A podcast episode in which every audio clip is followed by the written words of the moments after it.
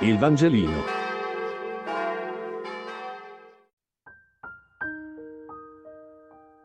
Lunedì 14 dicembre. Matteo 21, 33, 46. Lettura del Vangelo secondo Matteo. In quel tempo, il Signore Gesù diceva ai capi dei sacerdoti ed agli anziani del popolo, Ascoltate un'altra parabola. C'era un uomo che possedeva un terreno e vi piantò una vigna.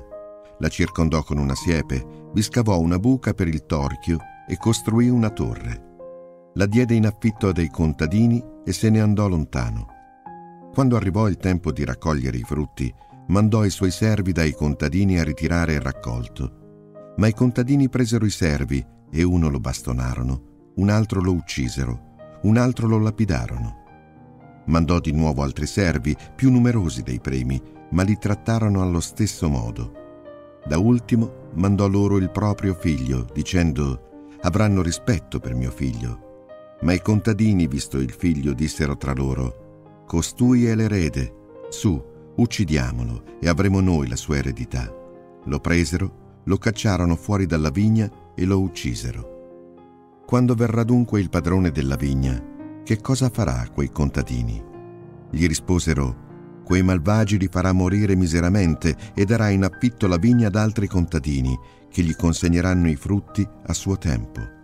E Gesù disse loro, non avete mai letto nelle scritture la pietra che i costruttori hanno scartato è diventata la pietra d'angolo. Questo è stato fatto dal Signore ed è una meraviglia ai nostri occhi. Perciò io vi dico, a voi sarà tolto il regno di Dio e sarà dato a un popolo che ne produca i frutti. Chi cadrà sopra questa pietra si sfracellerà e colui sul quale essa cadrà verrà stritolato. Udite queste parabole. I capi dei sacerdoti e i farisei capirono che parlava di loro. Cercavano di catturarlo, ma ebbero paura della folla perché lo considerava un profeta. La parabola è certamente tra le più dure del Vangelo. Forse oggi meraviglierebbe tanta franchezza e una presa di posizione così netta. Però mi ricorda che Gesù è stato un uomo capace di sopportare la lite e il contrasto. Non è stata una persona che si è sottratta allo scontro in nome del quieto vivere. Non è facile dire la verità senza nascondersi, senza chinare la testa davanti ai poteri più forti di te. In pochi nella storia sono stati capaci di farlo. Gesù non ha paura dei poteri del Tempio più forti di lui e dice tutta la verità, ovvero che in nome di Dio saccheggiano il povero e la vedova, in nome di Dio creano classi di disuguali, sentendosi padroni della società in nome di Dio. In altre parole, spadroneggiano come fossero i proprietari della vigna.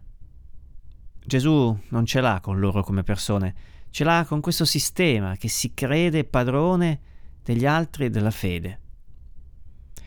Fare i padroni, spadroneggiare su ciò che in realtà dovremmo sapere non è nostro, è un vizio di sempre, esiste anche oggi. Si può fare i padroni in tanti modi, in famiglia, coi figli, al lavoro. Sentirci padroni ci fa sentire sicuri ammirati.